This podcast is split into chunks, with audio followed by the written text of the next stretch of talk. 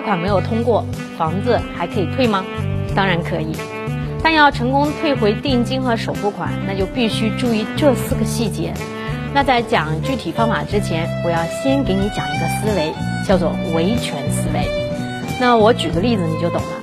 假如你在网上买一件衣服，拿到家里去试穿，发现呢根本不合适，就是在你试穿的时候，你突然把人家的衣服扣子给弄坏了，这个时候你要退货是不是很难？因为啊这是你的责任，你如何在这种情况下把衣服完整的退货退款呢？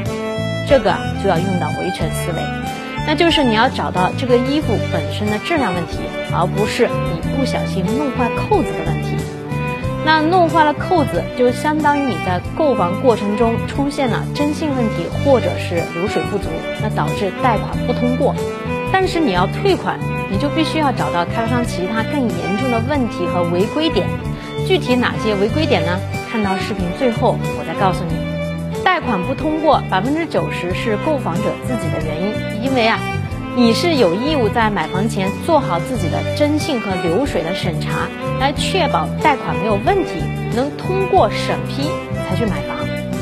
那即便是置业顾问或者是中介欺骗你，告诉你啊一定可以过，那你也是有责任的，因为啊这是你买房前必须要知道的内容。那贷款没批下来，到底有几种原因呢？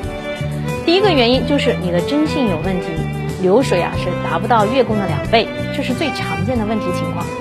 那第二种原因呢是银行有额度，但是不放款，因为啊到了年终或年末，很多银行啊都不放款。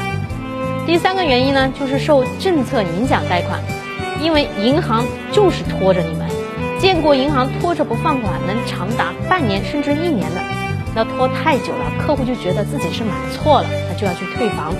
那第四种原因呢，是开发商暴雷破产，这种情况银行是不敢给开发商发放贷款的。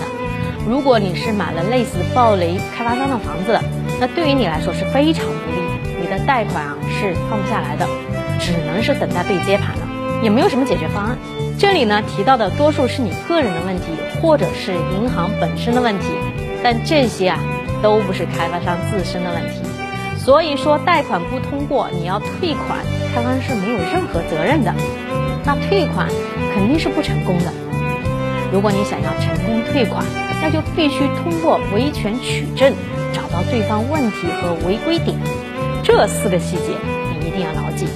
比如说，开发商违规帮你办理首付贷，违规给你代办假流水，甚至啊违规帮你解决购房资格等等等等。记好了吗？好了，我是杰姐，你身边懂房的好朋友。